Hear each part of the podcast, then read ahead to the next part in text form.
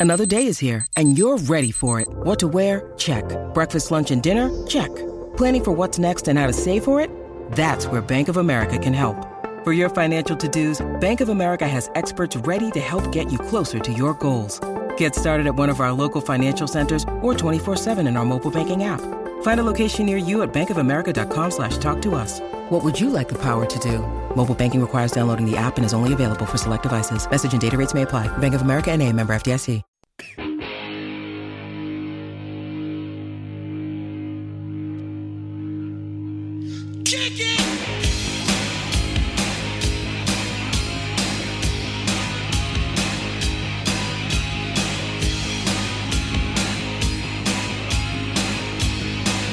Ladies and gentlemen, boys and girls, welcome back to Basketball Conference, the ACC football podcast. My name is Joey Weaver. He is Mike McDaniel. Mike, we continue our team previews, and tonight we get to talk about your favorites. the Virginia Cavaliers. Justin Ferber, CavsCorner.com on the Rivals Network is back on the podcast joining us. Justin, what's going on, man? Good, getting ready to talk some basketball, right? Yeah, So we- here we go. We no, need- no, we yeah, need to. yeah, I, yeah. I'm excited to uh, get into football, so glad to be here. I kid you not, I was at a party Saturday night and somebody was asking about the podcast I was doing. It's like, oh, it's about ACC football. And they're like, oh, what's it called? It's like basketball conference. And I got like the weirdest looks of just, huh? It's like, yeah, I know. Come on, guys, it's irony. I'm used to it. I'm used to it by now. Uh, Justin, welcome back. Thank you so much for joining us. We are excited to talk uh, some Virginia football tonight. It's, it's it's a program that at this point in time I think is a lot more interesting than it was probably seven eight years ago, uh, if even that. You know, Bronco Mendenhall, what he's done with this program has been pretty impressive. Um, we actually had a couple of listener questions, and I, I wanted to start out with those, and I'm going to start them at the same time because interestingly enough, the way that they're phrased is kind of going against each other. So I, I'm curious to hear your take on all this. So first of all, from our friend Banana Slug, he says, you know, the case for UVA to getting to eight plus wins is returning quarterback behind an O line with 100 plus starts returning, much improved running game with Mac Hollins back. Uh, Jelani Woods transfers in. Wide receivers always produce under Hagans, Wicks, Kemp, Henry, and Davis, if he's back in November, is potent. Noah Taylor and Nick Jackson, two of the best linebackers in the ACC. Uh, Alonzo, Faumui, Carter, entire defensive line returns.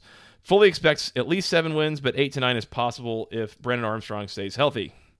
On the other hand, we had our friend Wahoo Analytics reach out and said, I'd like to hear answered why they think there is such high expectations for this upcoming season from the fan base.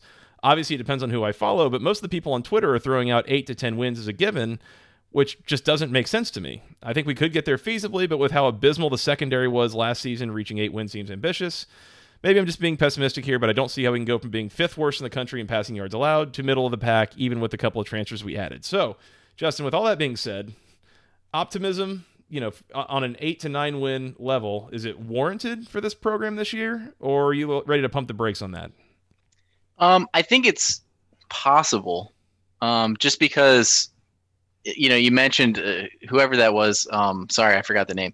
Um, that that named all the positives. I mean, I think that there's a lot there, and I think it starts at quarterback just because um, that was one of the things that UVA really struggled with for the years that they just were under 500 a lot, and just every year be a different quarterback, and every year that quarterback would have some deficiencies that would just keep them from being able to reach the postseason and beyond.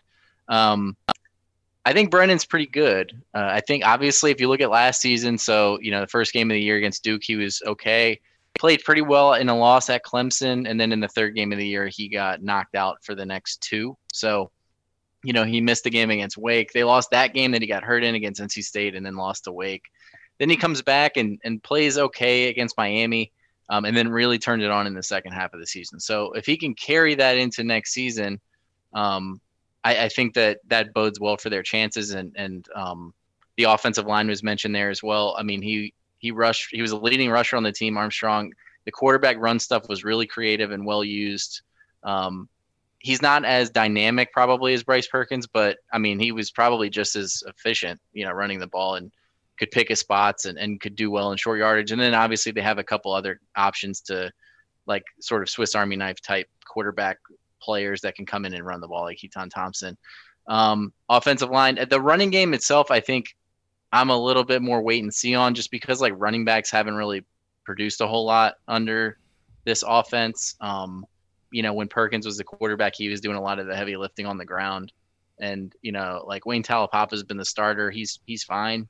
Um, but he not exactly like a dynamic player that's gonna, you know, go off on a defense. Um, Hollins, you know, he opted out last season, so I'm excited to see what he can do this year at running back. Wide receivers obviously took a little bit of a hit with Davis going out, but they do have some talent there. And then on defense, I mean, that's where the real questions are. And then that kind of takes you to the second, you know, question you had. Like the pass defense was atrocious. Um, I, I was telling you guys before we recorded, I was I was looking at it this week, just going back over last season's games and tons of big plays. Um, you know, a lot of those plays were given up to very good players like Dyami Brown from North Carolina and Clemson's receivers and Zay Flowers from Boston College. Um, and, you know, obviously those guys are going to beat you, but they also allowed 500 something yards to Boston College's backup quarterback. Um, and, and, so it wasn't, it certainly wasn't like an aberration here and there. And I think the secondary needs to improve, but also in that, like the pass rush was a real staple of Broncos defenses for the first few years. And, and last year it sort of took a step back. Um, you know, like I, I looked at it, I think in their five losses, they only had 10 sacks total, which is like not the way that they need to be playing to give the secondary a chance. Um, so they need to improve there too. I think there's reason for optimism. I mean, they bring a lot of key players back on both sides of the ball. The schedule is a little difficult um, with three, I guess, B, if you want to count BYU and Notre Dame as Power Five teams, it'd be three Power Five teams in the uh, non-conference schedule because they have Illinois as well. Um, I think they're you know they're really good at home recently, so I think that helps. But I'd say eight or nine would probably be the ceiling for me. I don't really see them getting to ten. I think that's really ambitious. Wahoo Analytics probably just needs to follow some more pessimists on Twitter. Um, because like honestly, I haven't had a lot of those conversations where people are like expecting them to be excellent. I think everybody sort of thinks that Miami and North Carolina are at the top of the division in the pecking order, and then there's like that middle class with like Tech, UVA, Pitt and maybe Georgia Tech sneaks in there. Um, and I, I think that's fair for now. What's the single most important thing for this team? I mean, you talk about the defense needing to be better, but I mean, if there was one singular thing that's going to make or break the season, what would it be? Would it be the pass defense? Yeah, I think that's the area that needs to improve the most. And I don't even know if they necessarily need to be like amazing. They just need to be average. Um, we saw that in 2019. So like in 2019, they did really well in the beginning of the season with the pass defense, and then Bryce Hall broke his leg in the Miami game, and then the back half of the season was a little bit more sketchy. Um, but they they were able to get through it. You know, they weren't getting you know they weren't giving up like 40 points a game. Um, in the back half of the 2020 season, you know, it just it was worse. It just they just gave up too many big plays. They had to win a few shootouts that um, you know, uh, the offense basically had to push them through these games, and and that's not how they were winning for a long time under Bronco. And obviously, the fans are excited, and and I certainly agree that it's you're starting to get an offense that can keep you in a game like that.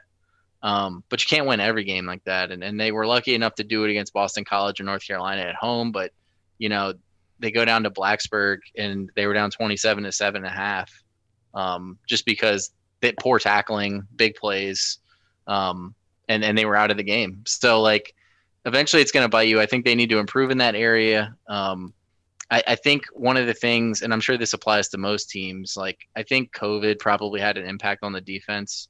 Um, you're not hitting as much in practice with COVID, trying to keep everybody from being around each other all the time. And, and it just it, it seemed like there were some miscommunications and things that were uncharacteristic of, of a Bronco defense, and especially in the secondary. So I think that's the area that they probably need to improve the most. I was going to say it caught me a little bit off guard to see a Bronco Mendenhall team with a defense that had the issues that they had last year. Uh, that's right. that's pretty not characteristic of him if you go all the way back to his early days at BYU, even. So, uh, curious to see if he can get that fixed. Justin, I'm, I'm curious to get your take a little more on Brennan Armstrong. I mean, he obviously had big shoes to fill last year coming in for Bryce Perkins, who was kind of the do everything guy at that quarterback spot for two years. Um, but I guess you know it felt like he he's a he's a very mobile guy, as you mentioned. I mean, he he contributes quite a bit in the run game, um, and and I don't think he was he was bad by any means. I guess my well, the thing I thought was most interesting. I'm curious to get your take on this. I felt like Brennan Armstrong was kind of at his best when he was kind of in this like freewheeling like improv mode. You know, it it seems like that's when he made the most you know most impact was when he was just kind of having to improvise. Uh, do you get that same feeling, and do you feel like that's a problem, or is that okay? Um, I mean, I think that it's okay as long as you know you're you still have to complete passes from the pocket and and do all the things that any offense needs to do and I think he did well in that area at sometimes, and then sometimes I think he would hold the ball a little too long or like make a throw that would just be a head scratcher, and you'd be like, and it would be completely out of character because it'd be after five great throws. Um, and you're like, all right, you know, he probably just needs more time to to figure some of this stuff out and, and maybe just like pull back a little bit on on some of the things he's doing. But yeah, certainly a player that can get out and make plays with his legs, um, get out of the pocket. He's a little non-traditional, obviously, as a lefty. So like you kind of have to get used to watching that, you know, rolling out to the left. And, and I think that kind of throws defenses off a little bit. Um, one thing that he kind of struggles with a little bit is throwing to his right, and he doesn't do it a lot. Um, and, you know, if you look at like the charts of where the balls are going, like a lot of them go to the left side of the field. So that's an area that he's probably going to have to improve if he's going to, you know, beat some defenses that are going to catch on to stuff like that. Um, because if I'm noticing it, I'm sure they have. Uh, yeah, I mean, I think that his ability to run can kind of like open things up for everything else because just like Perkins, um, neither of those guys are like bona fide NFL quarterback arm talent players. Like they're not gonna be throwing bombs like Sam Howell um, left and right. I mean, they can stretch the field a little bit, but I think the ability to keep the front seven honest with the ability to take off and run or do a design run, which were those are really successful plays for them last year. Were just these quarterback draws and sweeps and things. Um, I think that can it keeps him viable in the ten yards around the line of scrimmage. He, he's pretty good in the short game, um, passing the ball. So I think he can improve. The big thing for him is going to be cutting down on those like WTF interceptions. Like he has one of those a game. It feels like, mm-hmm. and um, he definitely needs to like pull back on that a little bit. He had 11 last year, and I think he played eight games. So um, but yeah, I mean, I think that he certainly has. I saw enough from him this year to feel confident that it's possible for him to take a like to be better than he was. Um, I don't think like he's quite hit the ceiling of what he can do, and, and he, he can definitely be a uh, top half ACC quarterback at, at, at least. I mean, I think there's a decent chance he already is. At least if we get yeah. the second half of the season version of him. I, I mean, Joey and I had this conversation a number of times. It felt like as the season went on, he just got better, right? And I know he was banged up a bunch, um, but it seemed like as the year went on, he just got more and more comfortable in the offense to the point where he was starting to kind of become that quarterback that everybody was talking about. All you know, I, I was listening. You know, you get the Twitter people in your mentions, me especially, because I'm a tech fan, talking about how good Armstrong's going to be, how good Armstrong's going to be, how good Armstrong's going to be, right? And then the first like few games of the year, I'm like, I mean, yeah, he's athletic, like certainly athletic, and you know he's flashing here and there. Then the second half of the season, I'm like, okay, this kid can play a little bit, and it seemed like UVA's offense really started clicking, like Joey said, when we started freewheel a little bit. Yeah, it felt like he kind of found himself too. I mean, again, new For starter, he never Absolutely. really played that much. Um, yeah, I think I think things kind of came into focus, and I think honestly, like and again, I don't want to blame COVID for everything, but like I think not having a spring probably was a little bit of a setback for him in the first half of the season, just because like that would have been the first spring where he would have actually gotten to take the offense. Yep. Um, but I think eventually he kind of found himself. Um, you know, their offense was a little different with him, and and, I, and they also had a tight end that was like a viable pass catching threat, which was something that they hadn't really had when when Perkins was around. Um, and that kind of changed like the way that their offense looked a little bit. Um, but I thought also not just Armstrong in the second half of the season, but the play calling and design was much better, which all sort of fits together, right? So they started to get, you know, they brought in Keytaon Thompson as another quarterback from Mississippi State. And for the first, you know, in, in camp, it was almost a competition. And then he got hurt. He hurt his shoulder, so he could still play, but he couldn't throw. So, and he did throw the ball a few times, and you could kind of tell that he wasn't all there. Um, but when they started getting him mixed in with the running game, I think defenses had way too much to focus on in the backfield with a running quarterback and then maybe another running quarterback, and then they throw a lot of short passes and everything else. and you know, it, it sort of made up for the fact that their traditional running game is pretty lackluster. Um, like like I said, their their running backs didn't really do a whole lot last year or the year before. Um, Wayne Taulapapa led the team with 395 rushing yards, so a lot was on Brennan's plate. But yeah, it did feel like in the back half of the season, um, especially that North Carolina game, really felt like a turning point where they were I think they one and four and, and they won in a shootout, and that felt like kind of a turning point for him and the whole offense, really. I want to get back to your Keytaon Thompson point real quick. So I've been listening to a lot of podcasts, you know, leading up to the season, talking about UVA, talking about the Coastal, and previewing the year. Basketball conference, especially. Us, especially, yeah. yes. Um, going back, listening to old episodes. Going back, yeah, yeah, yeah. Going back, pat ourselves on the back, that sort of thing. Um, and everybody's been talking about Thompson being kind of more than a quarterback. He's turned into, you know, a receiver. He's turned into a running back. Is that because he was hurt or is that like a legitimate thing now where it's like, okay, Armstrong has secured himself, he's the guy, we got to get Thompson on the field? Like, is it more out of necessity because he's just another playmaker, or is it because, you know, he was injured last year? That's that's why you know he couldn't play quarterback anymore. Like, which was it more of? I guess initially, um, and then I guess now it seems like he's more kind of like that Swiss Army knife role. Seems yeah, like, like a slash Kordell Stewart back yeah. in the day. yeah, um, exactly. Well, yeah, and I think so. I, I can't imagine that the coaching staff would be naive enough to have never thought of using him in some other way. Um, I think they really did bring him in as like, you know, this could be a, if if Brennan doesn't work out, you know, we have another guy. I mean, Keytaon was a top 100 player out of high school when he went to Mississippi State. He kind of got caught up in a coaching change there when when Dan Mullen left, and he got stuck with uh, Joe Moorhead's offense, which was just like not a fit for him. And uh, then he ended up at UVA, and I think he thought he really had a shot to come in and compete for the job, and he did, and then got hurt. But I remember Robert Anae, the offensive coordinator, saying at one point, like, you know, he's one of our best athletes. We're not going to like let him sit on the sideline and not play. You know, if if he's not the quarterback. And so, I mean, I give Keytaon a lot of credit for this, like buying in and being, you know, because a lot of guys, honestly, we thought, hey, maybe he might like transfer again because like he's not going to play quarterback. Um, but he went completely the other way. And, you know, he bought in. He was a willing blocker, which is obviously really important in UVA system where they do a lot of quarterback running and stuff like that.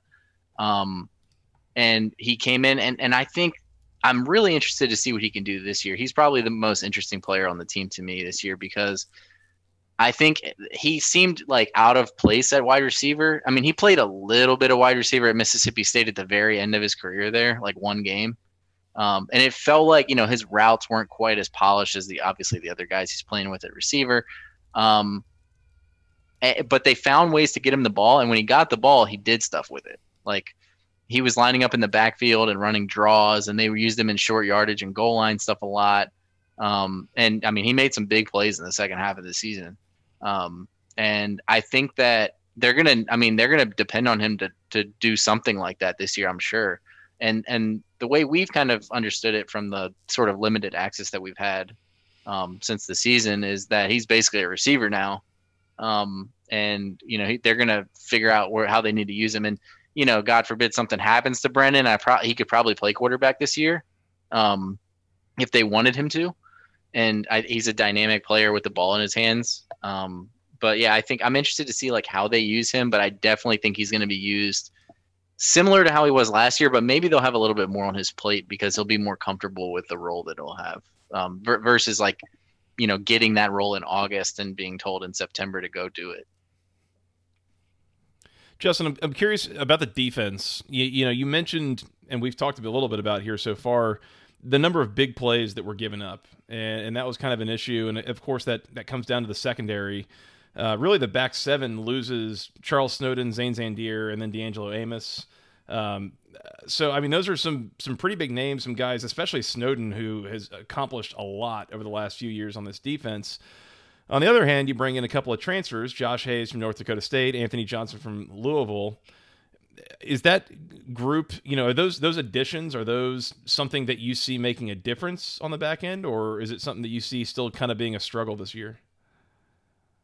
Yeah, I mean, I think that those guys are going to have to make a difference, um, or it is going to be the same. I think, um, you know, you bring back Nick Grant at cornerback and Devontae Cross, two guys that had finished their eligibility basically, but got the free year and decided to come back. Um, and then Joey Blount as well, which was a huge addition. Mhm. And um, they do lose another guy. They lose is Brenton Nelson, who we were trying to figure out who it was before we started recording, and that's who it was. Um, but yeah, those three guys back. I mean, it is good to have that experience back, but um, I mean, I'm gonna be frank. Like, I, I went back and watched the past defense issues from last year, and and those guys were involved in a lot of those plays. Um, and that's again, it's not all on them. Some of that was like the quarterbacks had way too much time to throw, or the receivers were very good. Um, but yeah, I mean, I think that the additions that they have at least make things more interesting. Um, Hayes was a very good player at North Dakota State, and uh, it seems to me from like what his coach was saying that he he saw Jabril Cox go from North Dakota State to LSU and play really well and get drafted, and he kind of thought, and he wanted to be closer to home. He's from Florida, um, and I think he wanted a shot at like the Power Five level, see if he can make him you know name for himself there. And I, I'd assume he's gonna have some role if healthy. Um, Bronco is big on like I don't add people unless they can start um, in the transfer portal. And to be honest with you, most of the guys he does add, especially the last few years after some misses early on, um, have been key players. They've been at least like in the rotation at their position playing. Um, I, I think that Anthony Johnson comes over from Louisville. I think that's an interesting addition. Um, he participated in spring ball. I think he's in the mix. Um, but I also, I mean, like Devonte Cross played co- uh, corner and he also played safety um, at a different, you know, before that. So I think he's probably a more natural safety. So they could slide one of those guys to corner um, opposite Grant. And, and they're, they're just going to have to play better and then hopefully get a better pass rush from the front seven. And um, another thing to k- kind of to keep in mind is that, um, you know, last year they kind of leaned on a lot of veteran guys, but they do have some pretty talented young players in the secondary that just haven't played. Um, and I don't know at what point they would give them a shot. Um, but I mean, I remember thinking in the back half of last season, like they need to get these guys out there because I didn't even know if Grant and Cross were going to come back. Right. Um, and so it's like, hey, you need to start kind of playing for next year. And um, there's one guy I really like, Elijah Gaines, who was a true freshman last year. Um, long kid, he could play safety or corner. Um, he played in the tech game because somebody I can't remember who it was got hurt, and he looked pretty good um, in the second half of that game. And I, I, think that guys like that, there's a few others, Donovan Johnson, who's safety, Antonio Clary, another safety. Those guys could get worked in if if the uh, veterans aren't getting it done. But I think the transfer additions should be a nice boost to what they have if if um, if they're struggling early on. I mean, the defense can't be as bad as last year, right? Mm-mm. I don't think so. I don't I think mean, so either. I mean, I, like, it's, and it's like you you look at it on paper and you're like, all right, they lose Charles Snowden, which is a big loss for sure. sure, yeah, But he didn't have uh, the 20 like he wasn't as good in 2020 as he was before. Um, he had a really slow start to the season and then had like two good games and then he got hurt. Um, and hopefully he can bounce back. Uh, he's with the Bears now um, from his injury, but yeah, like Noah Taylor at the edge spot. Um, he was he came on really strong in the back half of 2019. Um, had some really good games, looked good in the Orange Bowl. Um, had a huge interception in the Tech game, um, and he's he's like a converted DB, so he's really really athletic on the edge, and and he didn't really have like a, a really big 2020 season either. So maybe 2021 he bounces back. Um, they're gonna have to figure out what to do with Snowden's spot. I mean, they're gonna have to go. They have some young players who can step in and, and play, um, and they're gonna have to replace a middle linebacker in Zandier as well. But Nick Jackson's probably the best player on the defense right now, um, and I think that you know he's gonna be an anchor in the middle, and and hopefully they can just find enough edge rushing to um, get to the quarterback because they have pretty good creative blitz schemes. It's just they weren't able to sort of put it all together and get home last year. One of the things I mentioned earlier, Justin, is that this this program is a lot more interesting to talk about in preview than it was seven, eight years ago when they were at a pretty low point. I agree. you know, the, the Al Groh years, the Mike London years. I, there might even be someone else in there that I was forgetting, but that was, you know, it was kind nope, of struggle. that's it. Just those guys for too long. Yeah. Well, I, I'm curious as to your thoughts. You know, you've seen Bronco Mendenhall for several years here. Um, clearly, he's elevated the program quite a bit. I'm curious as to your thoughts of like what what is a reasonable ceiling for this program under him? Is it is it even higher than this? You know, kind of taking control of the Coastal Division? Is it just you know win the division every four or five years, or what? What are your thoughts on what is a reasonable ceiling for if this program starts reaching re- peak efficiency under Bronco? Yeah, I mean, this is some. This is like a classic UVA fan conversation. I think because really, I mean, they are one of. There's many programs like this, and, and there's a bunch in the ACC where it's like they don't have a tradition of being very good but there's not really a reason why they shouldn't be good. Mm-hmm. Like there's not like you can point to and be like, oh, they're in like Pullman, Washington. Like how are they ever going to get players? Um, you know, like th- that stuff doesn't really exist for them. Like it's just about you know investment and all that stuff. And obviously Bronco, he came in and I think one of the things he did really well was he sort of, I mean, BYU they they put a ton of resources into football, and he was able to come in and say like, hey, this is what I don't have. Like this is what we should have that we don't have. Um, Whereas like you know Mike London coming from Richmond, like he'd never been a head coach at the you know Power Five level or even the FBS level. Like I don't think he really understood how much he didn't have. Um, I think that I don't think they're like at the ceiling necessarily. I think obviously like they could do better because you look at teams like Baylor or um, Northwestern, um, Stanford, even. I mean, that's not exactly a you know apples to apples comparison, but those teams have gone to you know big bowl games and won their conferences and done all kinds of stuff, won double digit games. I think UVA could do that if things go exactly the way that they need to go, which is usually like finding a good quarterback and having like a veteran team and you know really developing players over time, which is their emphasis right now. It's just like, you know, I, I think the fans are getting a little frustrated with recruiting because they're like, we're not capitalizing on the wins that we had a few years ago and turning that into better recruits. And I think that there's some truth to that, but I also think they're always going to put an emphasis on player development and keeping players out of the transfer portal, um, and, and and then picking the right transfers and bringing guys in. Not capitalizing on winning teams is like yeah the mo of Virginia Tech under Beamer and Fuente. So I, I think I think there's some I think there's some comparisons there. I mean, obviously Tech has done it over a longer period of time, but I think that that's sort of the frustration that Tech fans probably have too, right? It's like, all right, like we went to the Sugar Bowl or the Orange Bowl, like when is this gonna? When are we gonna like get to the level where we're always here? Um, and for UVA fans, I wouldn't say their sights are that high. Um, if they're being realistic, I think the ceiling if you look at like over the course of a decade, which is sort of how I look at it, would just be like you're in a bowl game pretty much every year, maybe with like one or two exceptions if something goes really wrong. Um, and you know you're you're winning like seven eight games. Um, you're beating Tech every once in a while at least, not like once every 16 years.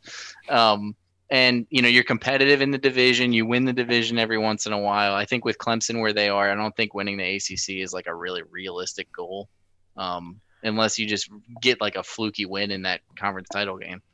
Um, but yeah, I think I think what you've seen from UV over the last like three or four years shows that they can they can play at the level that fans will find acceptable going to bowl games, um, being more interesting to watch. I think that's another thing, but yeah, I think the ceiling is probably a little higher than where they are. Um, with this coaching staff, but I don't think it's like I don't think they're like well short of where they should be.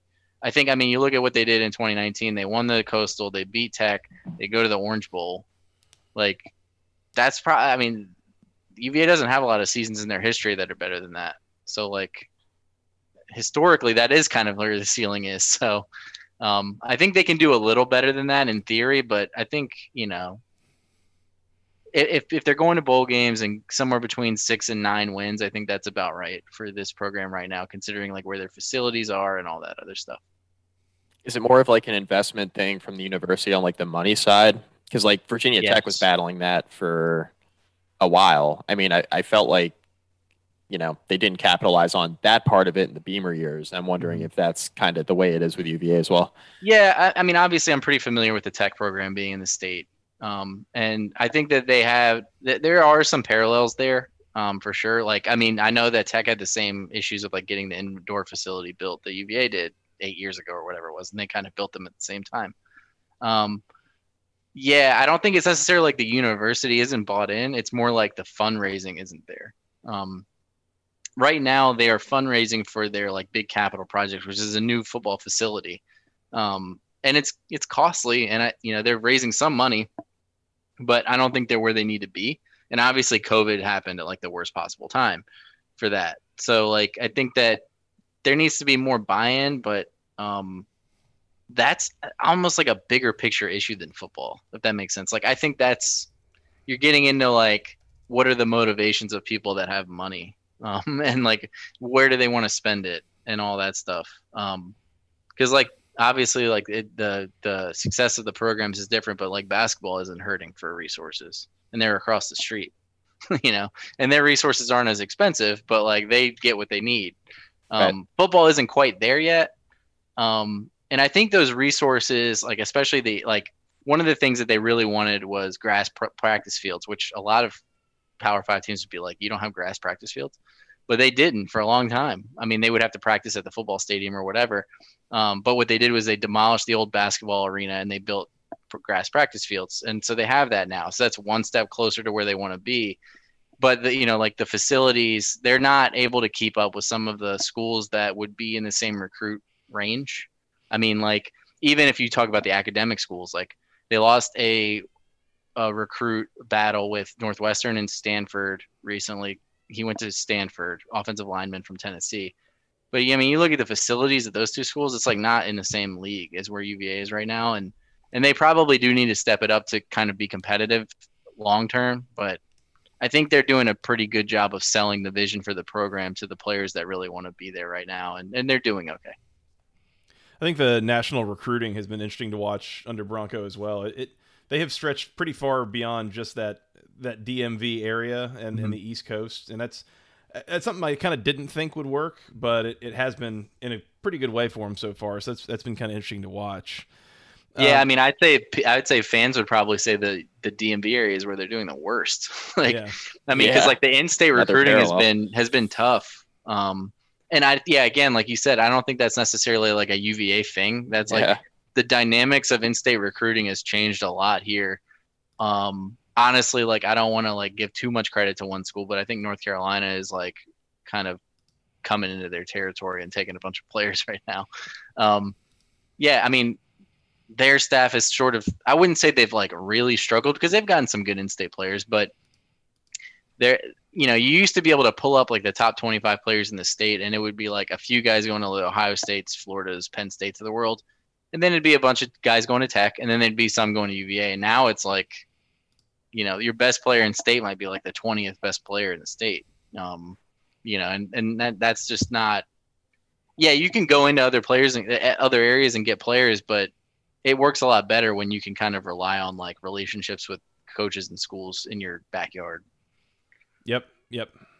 Let's take a look at the schedule for this fall, Justin. And you mentioned earlier it is it is kind of a tough schedule at first glance. You know, you've got the out of conference is William and Mary, Illinois, at BYU and Notre Dame. And yes, BYU and Notre Dame technically independent, but I think from a, a quality of play perspective, we could probably just go ahead and call them like Power Five level teams. I mean, they're certainly not any worse than what they'll see in the coastal. That, very true. That is true. Yeah. Very true. Valid point. Both well, BYU BYU would probably be like a I don't know, like a middle of the road at best coastal team. Step back. Yeah, they'll, they'll yeah, be taking a step yeah, back. I don't think I don't think they'll be as good this year, but I no. mean they're not bad. No. Well, and that was my thought was that at, at first glance you've got three out of the four out of conference games are, are fairly high level teams, and yet again William and Mary that should be a layup.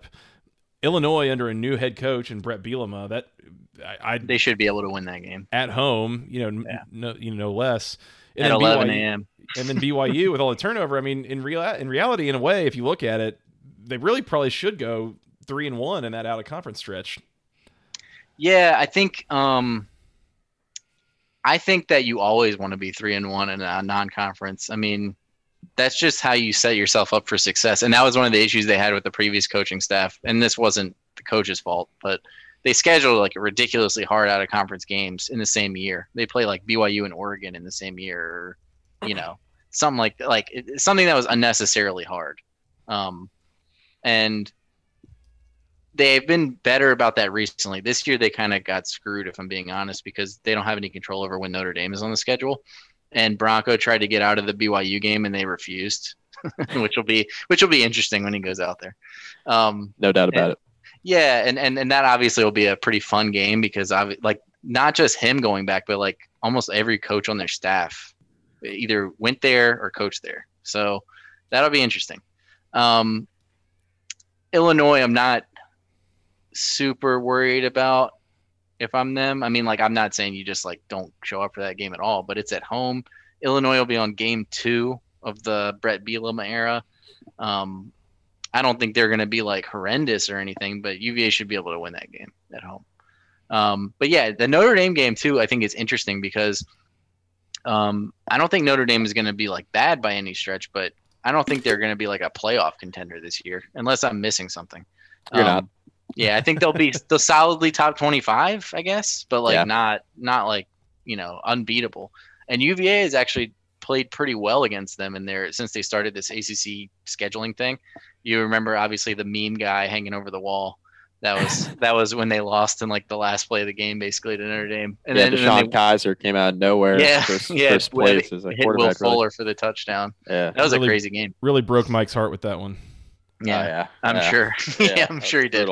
Um, but yeah, there's that one, and then they went to South Bend a couple years ago, and were winning at halftime. Um, and and ultimately, the offensive line kind of just fell apart. But that'll be an interesting game. I don't think it's completely unwinnable. Um, comes at an interesting time in the schedule too, because it's off of a bye, um, and it's in November, which is sort of strange. Um, but yeah, like I, I think that that'll be interesting. But you know, we were talking about it before the show. Their road schedule is, I think, what has stuck out to me. Um, they've been, I think, if I remember correctly, I don't have it written down, but they're like 17 and two or something in the last three years at home. Um, and the road record is not 17 and two. I don't. It's not like the worst record ever, but it's not good. Um, last year, I think they only won like one game on the road or something. Um, but yeah, I think that that's going to be like how they perform on the road because I think at home they're going to do okay. Um, you know, they get Illinois, William and Mary at home, Duke and Georgia Tech at home back to back, Notre Dame, like I said, and then you end with Virginia Tech. But the road, I mean, at North Carolina, at Miami, at Louisville, at uh, at BYU, at Pitt. Um, there's not a game on there where I'm like, that's a win. like, right. Um, and, and none of those games are like automatic losses just because like I don't think North Carolina is an automatic loss because UVA's beaten them like five times in a row. Um, yeah. And I think there's something to be said for that. Um, Miami will be tough, and then obviously like Pitt's always like a weird game. Like I don't like on the road. Heinz Field's like a really weird place to go. Yep. Um, yeah. So I don't think I don't think I mean they could. I don't think they will go one five on the road, but they could. And then you're basically like back against the wall to get to a bowl by you know winning all your home games. Um, so I think they need if they can get like two road wins out of this, then I think that they could. You talk about like eight wins or more. Like I think that's how you get there. It is the Notre Dame game. Notre Dame game's interesting, Joey. I was going to say real quick. Wednesday, Wednesday, November tenth. We'll probably do, be doing some sort of preview. Remind me to take UVA to cover. yeah, put in your notes. Yep.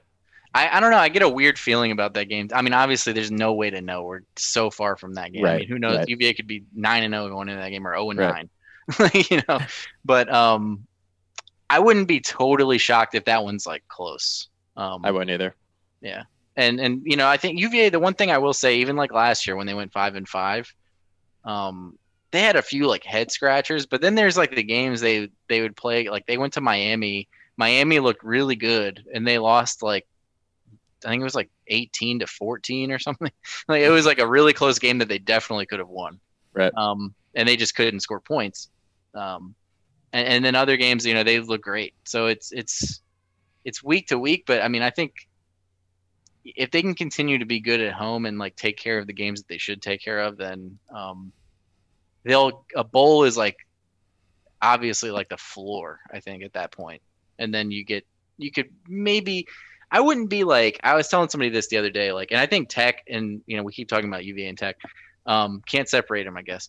Um, but like I think that like either of those teams, I wouldn't be surprised if they like comp- competed for the Coastal. I mean, I think Miami and North Carolina are the favorites for sure, but I wouldn't be like shocked if one of those teams is like in the mix at the end of the season, or both of them maybe.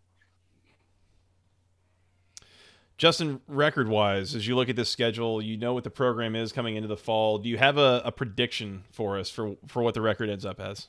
Yeah, I'm not gonna go through and like pick every game, but I, I feel like seven and five is about right. Um, you know, I think they have some winnable games. I think I don't think they're gonna. I, I don't want to say like they're gonna come in and like surprise a bunch of people because I don't think people think they're gonna be terrible or anything. But I, I think they could. I don't know what their over under for wins is, but I, I could see them going over. Um, I think it's probably like if I had to guess, it's probably like six or seven. Six Um, is correct. Nice. Yeah. See, in Virginia, we can't bet on the in-state college teams. Not that Yeah, I would ever can't. want to, Right. but yeah, you can't. You can't. You can't look it up. Um, that's probably actually saved me money. Um, but yeah, I think that you know that's about right. I think health, obviously, like with any team that you guys are previewing, is going to be big. After Brennan Armstrong, there's not like a clear backup quarterback. Like I said, Keytaon Thompson could come in and play, but he's never played a UVA quarterback. You know, his backup would be a, a, a freshman who played a few games last year Another parallel. yeah, and yeah, so I mean, like that could get a little dicey. Um, if the defense doesn't improve at all, I mean, they're gonna have to win a bunch of shootouts, which I think maybe they could do this year. Um, I really, I think, I think seven and five is about right um, for this team. And really, I mean, if you define success, it'll come down to like which seven games you win. Um, because if you win seven and you beat North Carolina and Tech, then fans are gonna be like, "Great season, let's go to the bowl game." If you Right. go seven and five and lose to Tech and um, you know, you basically just like beat the bad teams and lost to everybody that's good. People are going to be like, all right, like what's going on here? Like, what are we doing?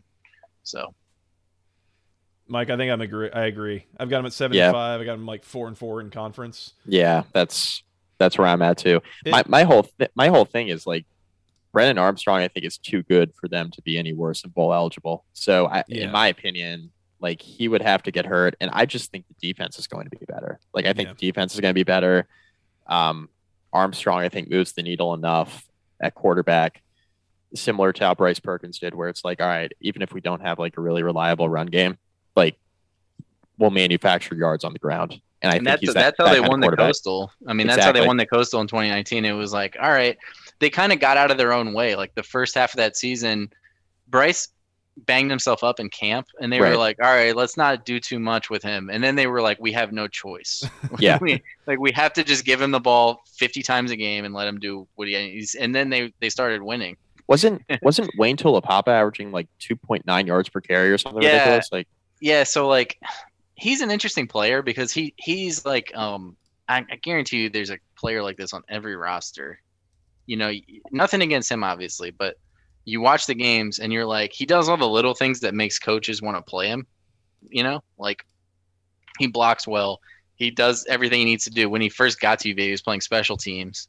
Um, you know, he he's always in the right place, but he doesn't have that like dynamic ability. Like he's not gonna break a 50 yard run and he's not gonna like change the game with how he plays. Right. And then you have some guys behind him, especially this year. Um, they have Hollins coming back from opting out, and he he was a pretty good player in high school in Louisiana, so there's some potential there. Um, and then they have a guy from Harvard, um, Devin Darrington, who's a grad transfer. He could end up being pretty good. Um, and so I feel like if you start to kind of lean on those guys a little bit more, maybe you get a little bit more pop with maybe a little bit more like inconsistency in the blocking area or whatever. Um, but I think you know a lot of coaches like they just they like guys that are dependable, and that's why he plays so much. He's really good around the goal line, um, but other than that, like he's just kind of serviceable. You know, um, doesn't catch the ball out of the backfield either, which is kind of a downer. But that's Say, when the coaching staff has had to get creative with like putting Thompson in the backfield and like Billy Kemp and all these different things they can do. you talked about how good he was in short yardage. He had like 250 yards and 14 touchdowns two years ago, or something like that. Yeah. Yeah, because when they got to the one or the two yard line, he scored every time he got the ball. yeah. Ju- Justin, one more one more quick thing. UVA is like something ridiculous at home the last three years, right? Are they like 17 and three or something like that? Yeah. 17. Yeah. Yeah, I think their losses. Um, they had like a really dumb loss to Pitt in like a pouring rainstorm. Um, that was like two years ago, and then they lost at home to NC State last year. That was the game where Armstrong got hurt. Um, but the year in between those two, I think they went seven and zero or whatever at home. Um, yeah, so they've been they've been very good at home lately, and I don't know like with the pandemic, it's hard to say whether that really means anything because there's nobody there. Um, Right. You know, and as you know, like in Virginia, it was pretty strict with like they, nobody was like allowed to be there basically. Right. Um, so I can't be like, aha, it must be the crazy home field advantage of Scott Stadium. um, but I mean, I think there's something to be said for like comfortability, um, and and not having to go on the road and travel and all that stuff. Um, but yeah, I mean, I think they've been pretty good, and obviously, this isn't a UVA thing, but like your home stats should be kind of skewed towards positive because that's where you play all your like non-conference games against bad teams. Right. So Yep. like you should be winning those games. Yep. Yep. Mike, that's all I got. Anything else for Justin while we got him? Don't think so. UVA will be fine. Oh, yeah. They'll be all right. They'll be fine. Virginia Tech is a topic for another podcast, though. They'll be fine. Also, Joey.